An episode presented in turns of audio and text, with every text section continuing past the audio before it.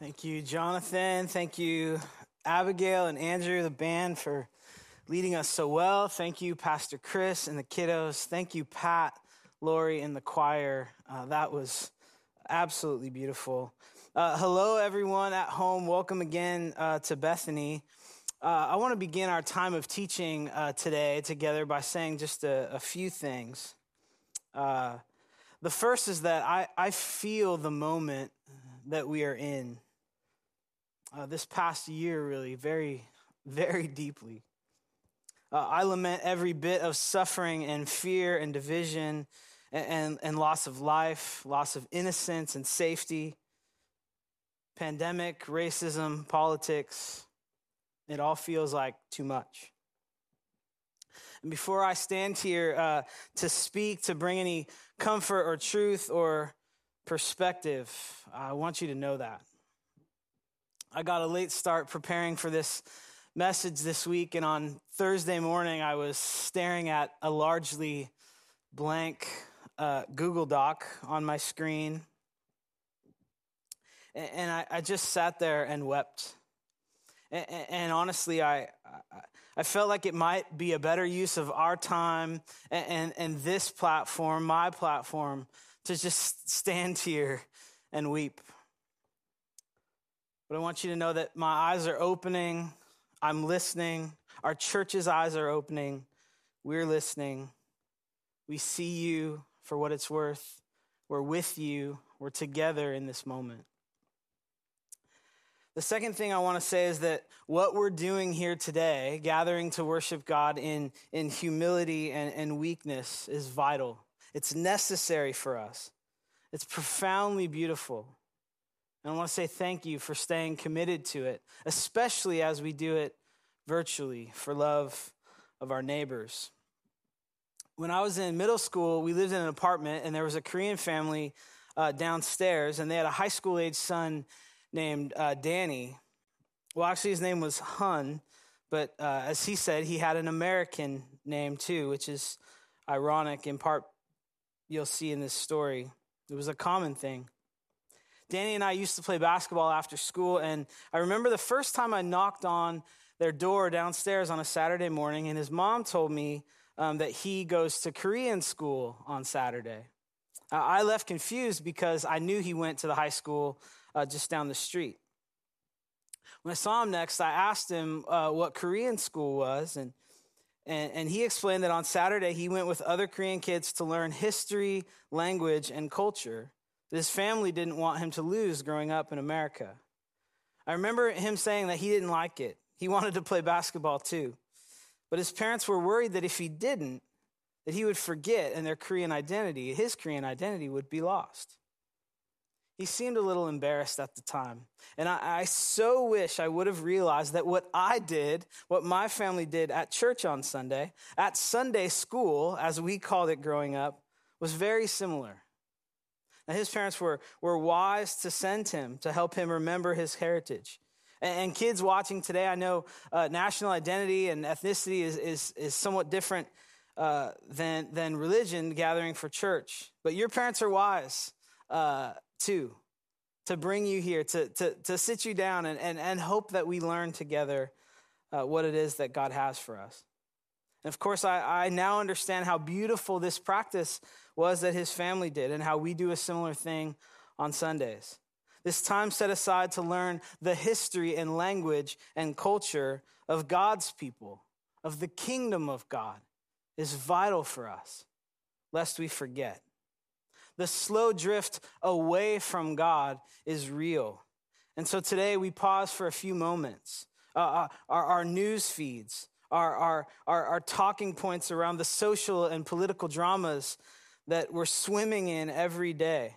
Yes, we come out of our sides. We come out of our camps, and for some of us, even our echo chambers that we've carefully curated. And we do it to sit at the feet of Jesus, to feel the warmth of his light and the joy of his presence. As we begin today, I'll, I'll, pray, and I want to do so using a prayer from Dr. Martin Luther King Jr., whose life and work we honor today. And we do so humbly, knowing uh, that many in the church viewed him as a heretic, and even a terrorist rather than a brother of Christ. So, in humility together today, let's pray. Join me. Eternal God, out of whose absolute power and infinite intelligence the whole universe has come into being, we humbly confess that we have not loved you with our hearts, souls, and minds, and we have not loved our neighbors as Christ loved us. We have too often lived by our own selfish impulses rather than the life of sacrificial love as revealed by Christ. We often give in order to receive. We, off, we love our friends and, and hate our enemies. We go the first mile, but dare not travel the second. We forgive, but dare not forget. And so, as we look within ourselves, we're confronted with the appalling fact that the history of our lives is the history of an eternal revolt against you. But thou, O God, have mercy on us. Forgive us that what we could have been but have failed to be. Give us the intelligence to know thy will. Give us the courage to do thy will. Give us the devotion to love thy will. In the name and spirit of Jesus, we pray. Amen. Well, we're continuing our, our series today called Shalom, the expansive nature of the gospel. We have the opportunity together to this year to set our sights higher, to join God's vision of peace and wholeness and flourishing for all creation. It's a big vision. And God's intent for all aspects of, relation, uh, of creation is that they would live in relentlessly good relationships with one another. God's heart is for shalom, but in the here and now, we can each see and feel the brokenness of the world all around us. But the good news of Jesus, the gospel, is that God has made a way for all creation to be made right. And just as there was an order to creation, there's an order to the reconciling of creation. This order begins with peace between humanity and God.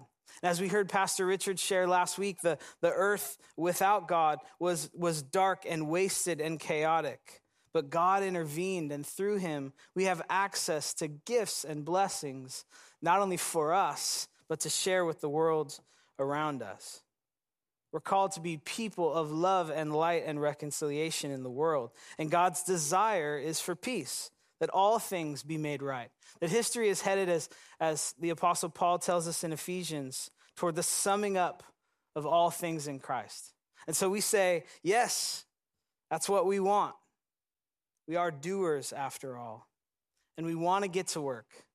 But the point of our message today is before any of us go about trying to fix the world or to live into our callings or simply to survive in the midst of pandemic and social unrest, we must first understand that we are deeply loved by God and have been invited to peace with God.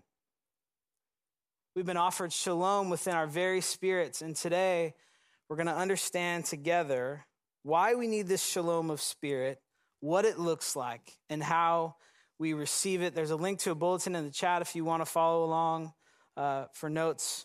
But why shalom of spirit? Why is it that we care?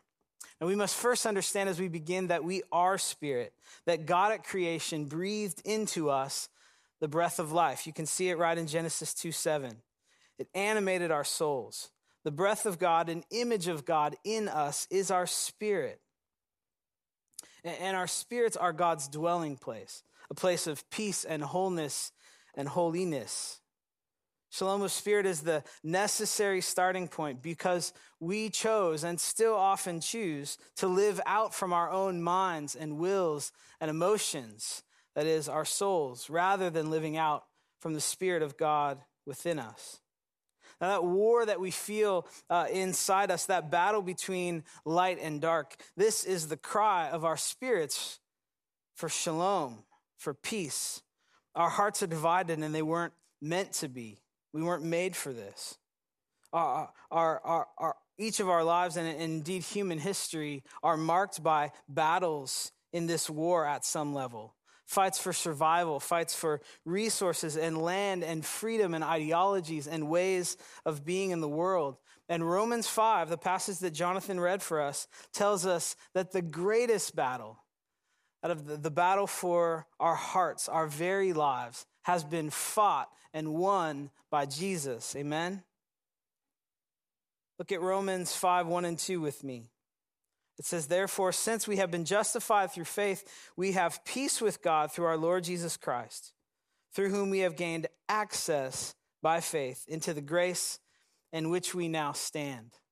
So it's so important that before any of us lift a finger to do good in the world, we must understand that it's all through Jesus. The foundation, the starting point, the beginning of real peace in any sense is peace with God. And God has offered it. And Jesus has made it possible through his life and death. Each of us are standing in grace, having been reconciled to God by his death and saved by his life. The war is over. Jesus fought it and won it. And as Romans 5 8 says, he did it while we were still sinners, enemies of God. And the danger in us uh, getting to work, so to speak, without fully understanding that is that we often try and earn something that God has already given. We try to produce it within ourselves. But this passage says that God's love has been poured into our hearts by the Holy Spirit, and that this love is the source of peace and power that we are to live out from. Major Ian Thomas was the founder of the Torchbearers uh, ministry that Pastor Richard is, is a part of and references often. Uh, he has a wonderful book that we uh, went through as a staff years ago called The Saving Life of Christ. In it, he illustrates uh, this point so well. Listen to this. How stupid it would be to buy a car with the powerful engine under the hood and then to spend the rest of your days pushing it. Thwarted and exhausted, you would wish to discard it as a useless thing. Yet to some of you who are Christians, this may be God's word to your heart.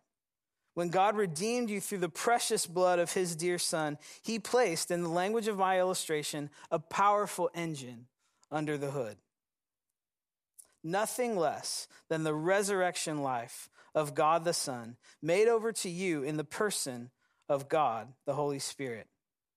Then stop pushing, step in, and switch on and expose every hill of circumstance, of opportunity, of temptation, of perplexity, no matter how threatening, to the divine energy that is available. With what, with magnificent confidence, you may step out into the future when once you have consented to die of your own self effort and to make yourself available as a redeemed sinner to all that God has made available to you in his risen Son. One of my favorite authors and musicians is Andrew Peterson. Uh, you may know him from his song we sing, Is He Worthy? He is. You know it. I was listening to a commencement address that he gave a few years ago, and, and in it, he tells his story of being kind of a, a misfit kid, never quite finding his way in life, uh, trying and failing to make it in the music industry, his claim to fame at one point was his band had toured Wisconsin. He was just a guy with a guitar and a desire to use his gift of music, but it wasn't working. And then something happened that changed everything, he said. He was sitting at a, at a grand piano at midnight in an empty church in Jacksonville, Florida, something we've all experienced. he was trying to learn a Rich Mullins song. And this is what he said happened God reached through the song that I was learning, reached into the, the deep, dark caverns of my aimless, empty heart, and turned on a light switch. He goes on to say that he, he saw a path sort of stretched out before him that everything in his being wanted to follow. And, not long after that, he told God that whatever gifts he'd given him, that he intended to give back to God in service. And he went on to say this You see, all my gifts were dead in the water until the Holy Spirit breathed life into their sails. The whole of my life took on meaning where I could no longer ignore the giver of that life. we're going to fight battles on all sides until Jesus returns. But shalom of spirit means that we're done fighting God. We're fighting for God, not with God. Shalom of spirit is a gift that God gives to us, and we need it to allow His life to flow through our gifting and display uh, Christ to the world. So that's why we need it. But what does shalom of spirit look like in our lives? There, there's a lot we could focus on here, but I want to zero in on shalom of spirit looking like someone who knows they are loved by God, so much so that they freely give that love to others. The promise found in Romans 5 is not only that we have peace with God, but also that in spite of that peace, suffering will come. So if you're listening today and you doubt God's love for you because you are experiencing tri- trials, the hard and faithful word of Romans 5 is that suffering produces perseverance, and perseverance, character, and character, hope. Again, Romans 5 says, We boast in the hope of the glory of God. Not only so, but we also glory in our sufferings because we know that suffering produces perseverance, perseverance, character, and character, hope. And hope does not put us to shame. So, peace with God on display in your life looks like faith that God is not done with you. It looks like confidence that he who began a good work in you will bring it to completion, as Philippians 1 says. The year 2020 came for our sense of identity and security, and 17 days in, 2021 is doubling down. It's the same song, second verse. But the good news is that God says, Yes, I know, and I will be for you everything that you need. My love had the first word, and it will have the last. We must, as a community uh, and as individuals, see ourselves first and foremost as beloved children of God. Not only does He love you today, but He likes you today. And for some of that, us, that makes all the difference. Despite all your quirks, all your struggles, when you're at your best and when you fail. The concept of love has been uh, cheapened and distorted in, in, many ways. It's often kind of fickle and, and soft and light. I believe that love is actually gritty, it's hard, it's strong. One of the folks that reminds me of this the most is, is Brennan Manning. Maybe you know him. He was a Franciscan priest and author. Uh, he struggled with alcoholism his entire life. Uh, yes, even after many of us read his book, The Ragamuffin Gospel, and put him on a pedestal, he struggled his entire life. And Manning wrote of God's love from a place of someone who had truly experienced it. Listen to two things he said about God's love. May these be true of us. My deepest awareness of myself is that I am deeply loved by Jesus Christ, and I have done nothing to earn it or deserve it. And the second thing he said define yourself radically as one beloved by God. This is the true self. Every other identity is an illusion. We have a resource that, that I personally use all the time uh, here at Bethany. It's simply called Identity Truths. And I'd love to, to share it with you today. You can simply uh, text the keyword identity to 64600. It is definitely okay to text in church, especially well, uh, when church is in your house. Uh, text the keyword identity to 64600. You're going to receive a, a, link to a card just full of scripture uh, of who you are in Christ. This has been downloaded in our community about 700 times, which is really great. I'd love for us to just triple that today. Uh, we're consuming so many messages all day, every day, and I think it's really important uh, that at a baseline, we just start out the day understanding that we are beloved. It's amazing what the Word of God says about me and you, and may we believe it.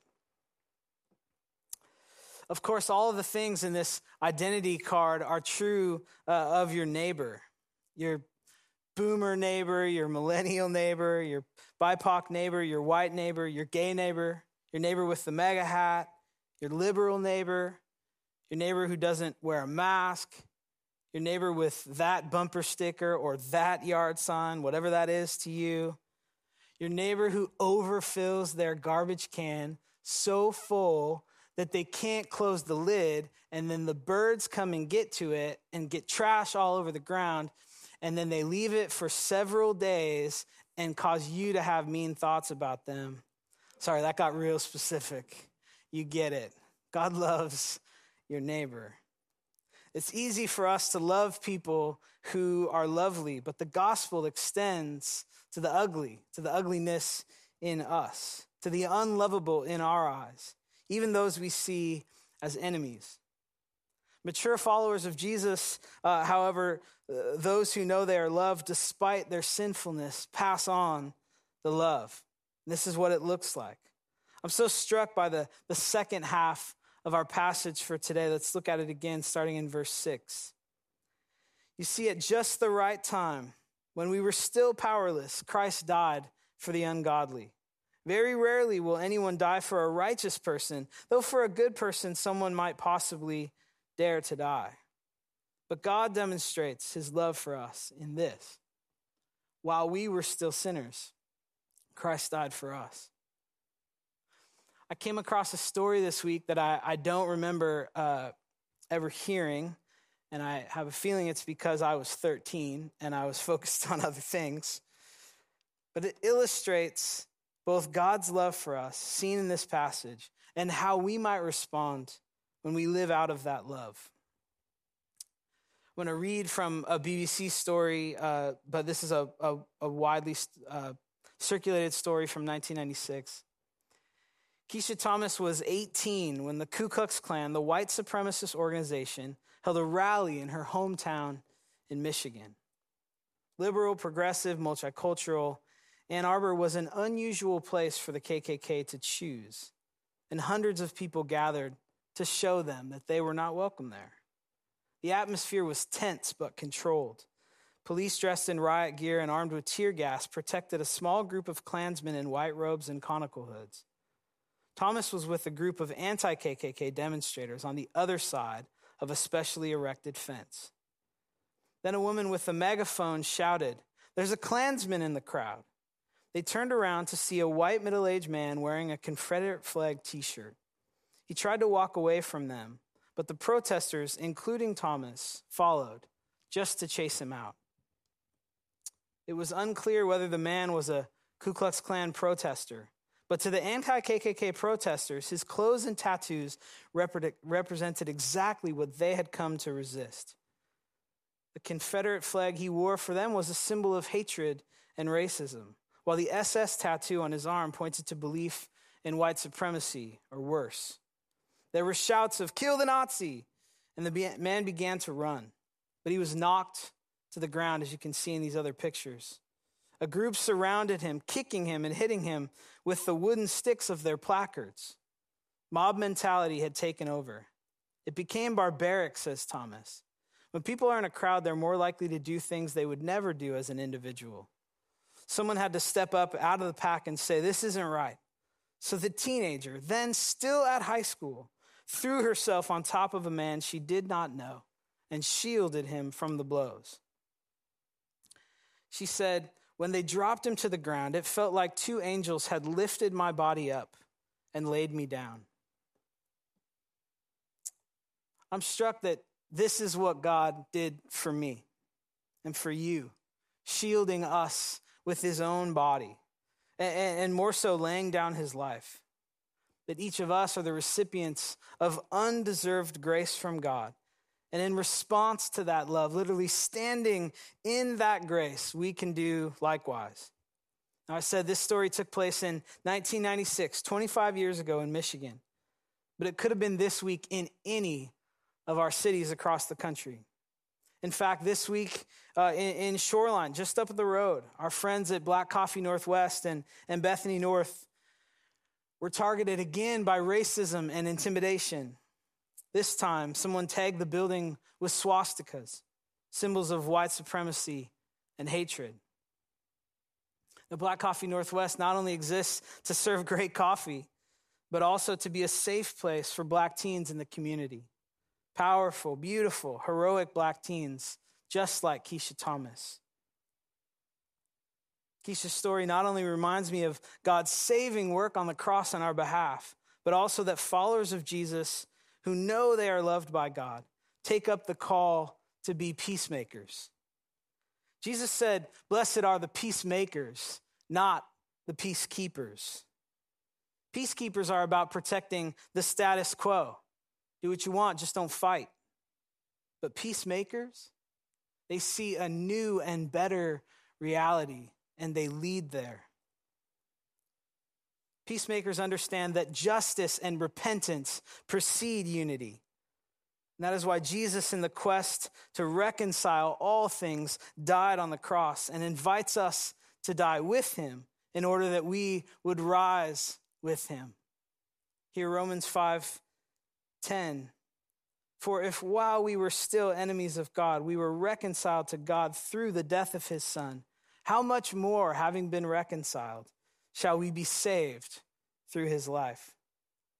This means then that we can change the trajectory of our relationship to suffering based on God's faithfulness.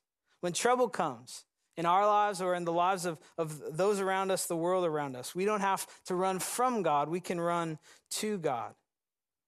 Shalom of spirit means, like Jesus, that we can step in and absorb all the brokenness and send it back out as love. This is the power of God in us. So, we've talked about why we need shalom of spirit, what it looks like. And if you're like me and saying this morning, today, give me some of that, listen for just a few more minutes. Now, the first answer about how we receive this is, is all about proximity and, and where we place our trust. Let's look at proximity first. James 4 8 says, Draw near to God, and he will draw near to you. I, I love the word access in Romans 5 2. It, it says, We have gained access into the grace in which we now stand. It's a free gift. You're standing at the door. In fact, you're already inside. It says, access into the grace in which we now stand.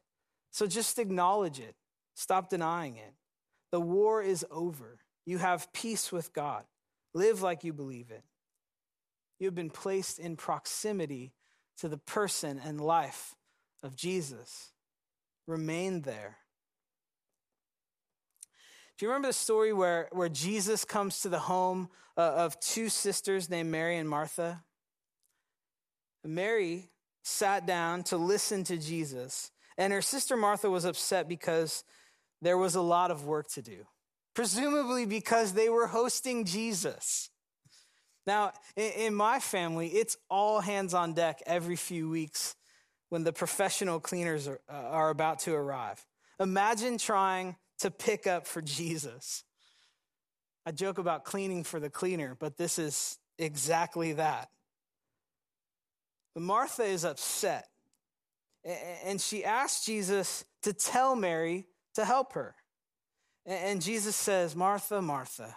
Now, I, I don't know different ways of how he said it. Was it Martha, Martha? I think it was Martha, Martha. Now, if Jesus says your name twice, is it like your mom saying your full name? Like Andrew Joseph Stephen Platter? Martha, Martha, the Lord answered, you are worried and upset about many things, but few things are needed, or indeed only one. Mary has chosen what is better, and it will not be taken away from her. If you hear nothing else today, hear this. Followers of Jesus, the church, we are to be Mary in a Martha world, positioning ourselves at the feet of Jesus. Amen. Secondly, we receive shalom of spirit by placing our trust, our faith in the proper place. We've been given divine assistance. We can't and didn't earn it. And part of what this means for us is that the object of our faith is more important than the amount of our faith. Now, I wonder do you, do you remember planes? We, we used to fly on them to go to warm places during the winter. Okay, little bag of peanuts. Anyway, most of us don't really know how planes work. Uh, we have a general idea, but we get on the plane and sort of trust that it'll get up and down, in part because we know planes do it all the time. There's a history there that we trust. Major Thomas again says it better. Listen to this. I may wish to return to my home in England as I stand in New York currently, but ever since I was born, I have been bound to this earth by a law that I have never been able to break the law of gravity. I'm told, however, that there is another law, a higher law, the law of aerodynamics. And if only I will be willing to commit myself in total trust to this new law, then this new law will set me free from the old law. By faith, I step into the plane. I sit back in the rest of, uh, uh, in the rest of faith. And as I stand, mighty engines roar into life. I discover that the new law of aerodynamics sets me free from the law of gravity. So long as I remain by faith, that position of total dependence, I do not have to be try to try to be free from the law of gravity. I am being set free by the operation of a new and higher law. Of course, if I am stupid enough, way out across the Atlantic, I may decide that the cabin of the plane is too stuffy and step out through the emergency window. But the moment I discard my position of faith in the new and higher law that is setting me free, I discover that the old drag down is still fully in operation. And I am caught again by the law of gravity and plunged into the water. I must maintain my attitude of dependence if I am to remain airborne. All we need is enough faith to get on the plane. The world needs mature and faithful followers of Jesus now more than ever. Something Andrew Peterson said at the end of, of his commencement address, I, I mentioned it, it resonates with me deeply as I've watched folks get off the plane recently. And we'll begin to close here if the band wants to come. Because he was speaking as he said this to, to high school seniors, I especially want to talk to our students. We know that you're hurting right now. He said this The enemy will try to recruit you, and, and he won't do it by trying to get you to join his team. He'll try to get you to quit God's. It amounts to the same thing. He'll woo you away from the kingdom. The culture will challenge you, make you feel like a fool, make you feel uncool. You'll be confronted with a million reasons to hang it up. At the end of Harry Potter and the Half Blood Prince, the corrupt minister of magic has been trying to recruit Harry to abandon Dumbledore's army. And Harry tells him at the end in this awesome moment I'm Dumbledore's man, through and through. As you step out into the world, know that there is an enemy. Know that every day an epic battle is raging between light and darkness, truth and falsehood, your kingdom and the Lord's. Have the courage to look the enemy in the eye and say that you belong to the good king. You're his man, his woman, through and through. His fight is your fight, his victory is your victory. That is your calling. Friends, we have peace with God, shalom in our very spirit because of Jesus. May God give us the grace and humility to live like it. Let's pray. God, with uh, hearts open, we stand here uh, for just a, a few moments longer.